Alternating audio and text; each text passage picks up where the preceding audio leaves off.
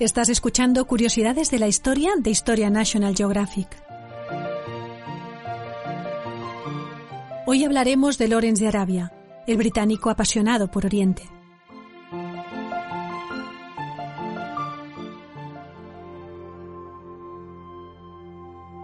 Thomas Edward Lawrence, nacido en Gales en 1888, era un adolescente introvertido cuando ingresó hacia 1905 en el Jesus College de Oxford. Allí fue creciendo su interés por la arqueología y por el Próximo Oriente, y a partir de 1909 viajó mucho por el mundo árabe, que entonces dependía del Imperio Otomano, y visitó Siria, el Líbano, Palestina, Arabia y Egipto. Cuando en 1914 estalló la Gran Guerra, Lorenz era ya un experto en la geografía y los aspectos etnográficos de aquellos territorios. Había aprendido muy bien el árabe, del cual conocía incluso algunos dialectos, y había interiorizado tanto las costumbres de los árabes como su mentalidad. Aquel año fue reclutado por el Arab Bureau de los servicios de inteligencia británicos y entró en contacto directo con el jerife Hussein ibn Ali. Miembro de la familia hachemita, Hussein era descendiente del profeta y protector de los lugares sagrados musulmanes de la Meca y Medina, lo que lo convertía en la máxima autoridad religiosa del mundo sunita después del sultán otomano. Ingleses y franceses prometieron a Hussein un gran reino árabe si era capaz de lograr que sus compatriotas se alzaran contra los turcos, aliados de Alemania, e incluso insinuaron al jerife la posibilidad de apoyar su candidatura a un futuro califato. Hussein estaba en contacto directo con el alto comisario británico de Egipto, Henry McMahon. Juntos decidieron crear un contingente de combatientes árabes voluntarios en el que participaron varias tribus beduinas, para el cual el teniente Lawrence, ascendido al grado de capitán y más tarde de coronel, debía actuar como political office, consejero militar.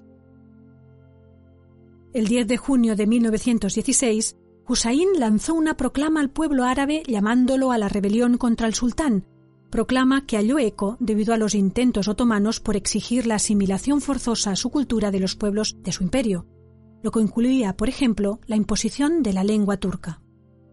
Gracias al valor de los insurgentes, las fuerzas armadas del sultán fueron doblegadas en menos de un año.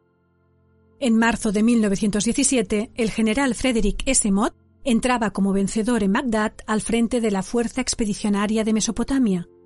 En julio, los rebeldes árabes conquistaban Aqaba, en el Mar Rojo, y en diciembre el general Edmund Allenby tomaba Jerusalén al frente de la Fuerza Expedicionaria Egipcia mientras Faisal hacía una entrada triunfal en Damasco.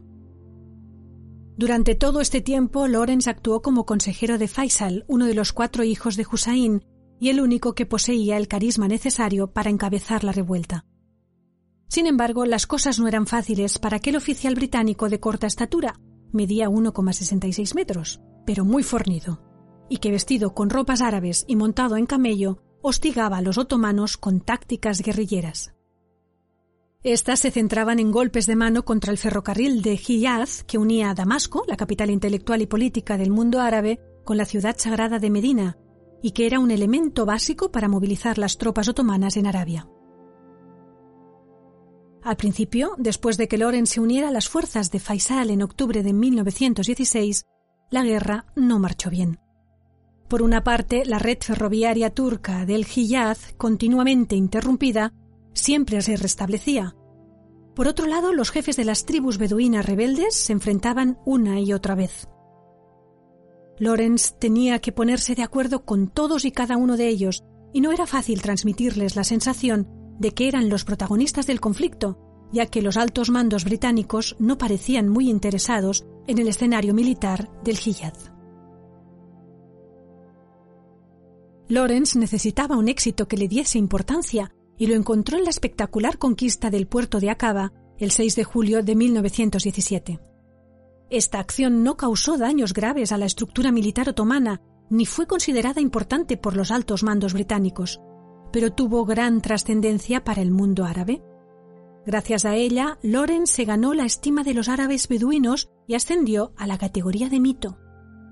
Por un momento casi eclipsó entre aquellos la popularidad de Faisal. Sin embargo, las cosas empeoraron enseguida.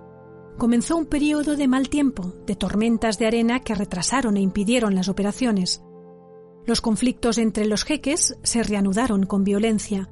Muchos de ellos jugaban a dos bandas y se sabía que recibían dinero tanto de los ingleses como de los turcos. Antes de la guerra, el gobierno otomano los consideraba unos ladrones y en el fondo se seguían comportando así, más que como rebeldes. La guerra de Hussein y de Faisal por un batán o Estado árabe libre y unido no existió nunca, no podía ser realmente la suya. Los jeques beduinos no combatían ni por deber ni por ideales, sino por la gloria, por el dinero, por placer, por fidelidad a los príncipes que amaban y admiraban, por el bienestar de su tribu. En este contexto, Loren se dio cuenta de que la toma de Acaba había sido inútil y pidió que le asignaran otra misión. Pero el general Siret Munalenbi, que en junio había asumido el mando de la fuerza expedicionaria egipcia, consideraba que Lorenz había realizado un magnífico trabajo y lo volvió a enviar con Faisal. Con éxito desigual, Lorenz intentó coordinar los ataques de los árabes y el avance de las tropas de Allenby hacia el norte.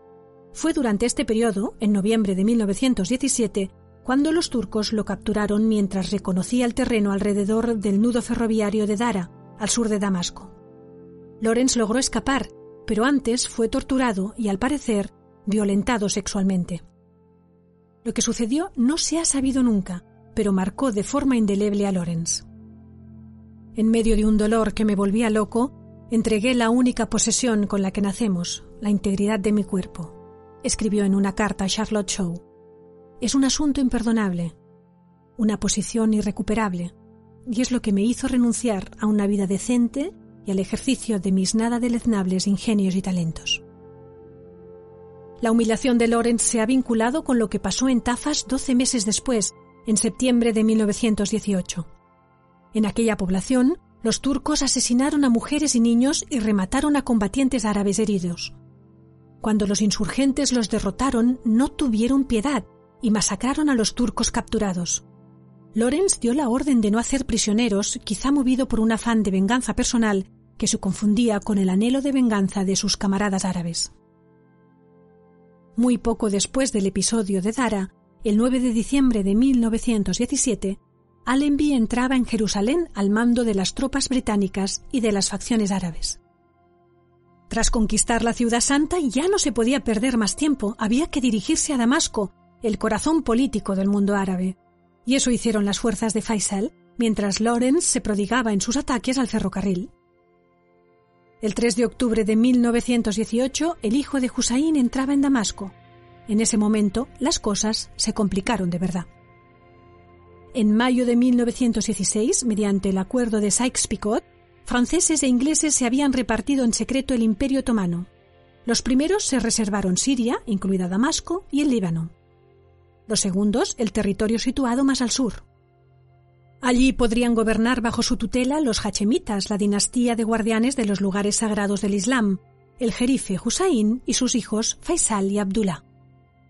Faisal era un líder militar indiscutido, Hablaba perfectamente inglés y los consejeros militares lo trataban con respeto.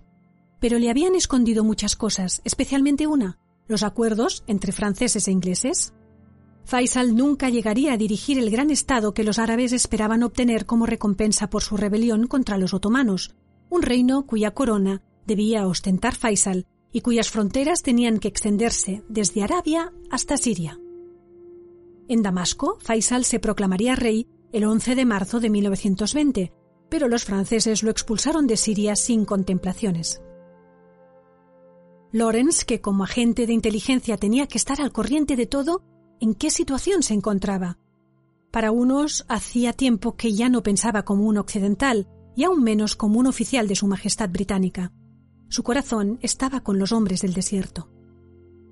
Para otros siempre fue un funcionario del Servicio de Inteligencia británico y lo que provocó que sus convicciones vacilaran y su comportamiento no resultara transparente era más bien su carácter inestable. Los beduinos, cuando lo amaban y lo temían, incluso cuando decepcionados empezaron a dudar de él, aún hoy en el mundo árabe muchos lo consideran un hipócrita, un traidor, lo llamaban Aurans Iblis, Lorenz el Diablo. Hay muchas opiniones sobre el comportamiento de Lorenz inmediatamente después del final de la guerra. Muchos biógrafos lo describen triste, frustrado, consciente de que los árabes lo consideraban cómplice de la traición que habían sufrido por parte de los ingleses.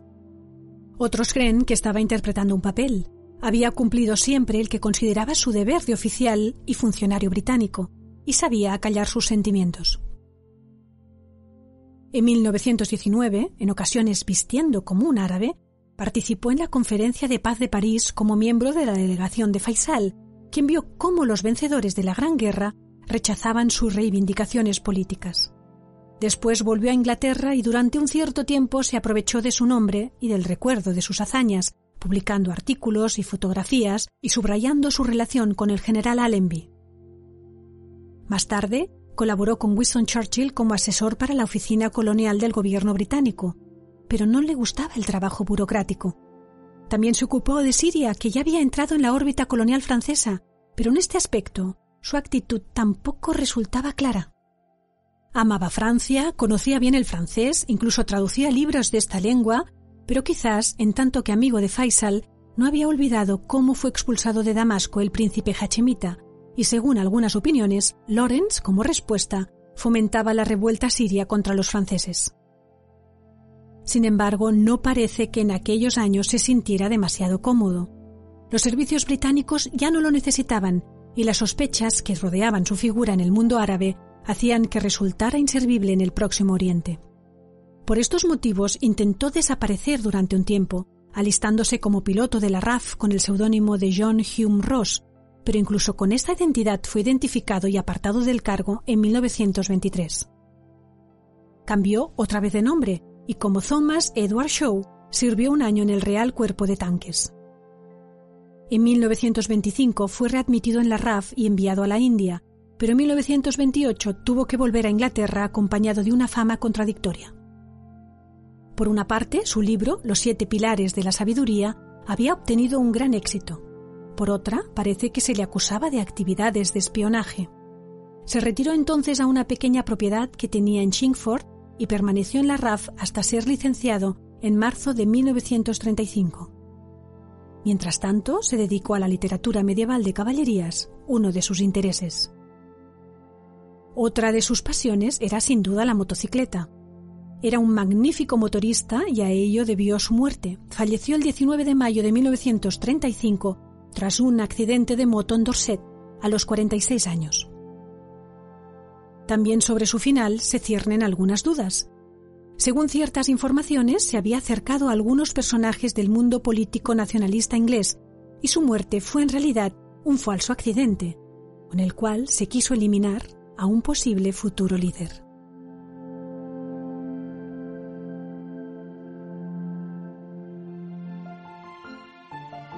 Si te ha gustado este podcast, puedes suscribirte a nuestro canal en el que iremos publicando nuevos contenidos cada semana. Además, recuerda que también puedes suscribirte a la revista Historia National Geographic en formato digital o en papel a través de la web historiang.com barra suscripción.